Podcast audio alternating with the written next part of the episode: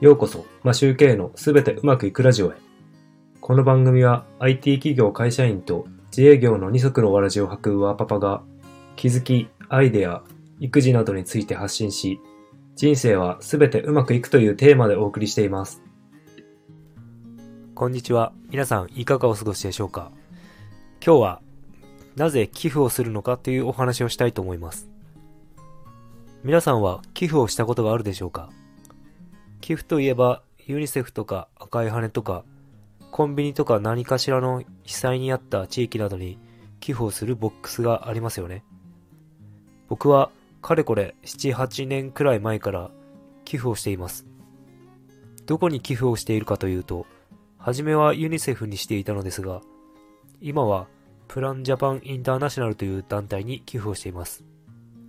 そこはアフリカをはじめとする途上国の女の子を中心とする子供の成長を支援するものです。日本人はあまり寄付をしないということを聞きますが、実際はどうなんでしょうか？皆さんの周りでどこかに寄付している人っていますか？現代の日本人の給料は上がらず、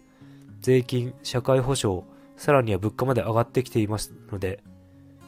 みんながみんな寄付をするのは難しい感じなんでしょう。大きい金額ではないですが、僕もそれなりに長い期間寄付を続けています。もっと僕がたくさん稼いでいる状態だったら、もう少し支援ができるようにしたいと考えているのですが、今あまり頑張りすぎると自分の家族にも影響が大きくなってしまうので、現状維持で続けています。なぜ寄付するのかというと、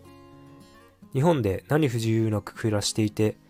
貧しい国の未来ある子供がまともに勉強もできないということが不公平に感じるからです。もっとたくさんの人を助ける力があればいいんですけど、それと、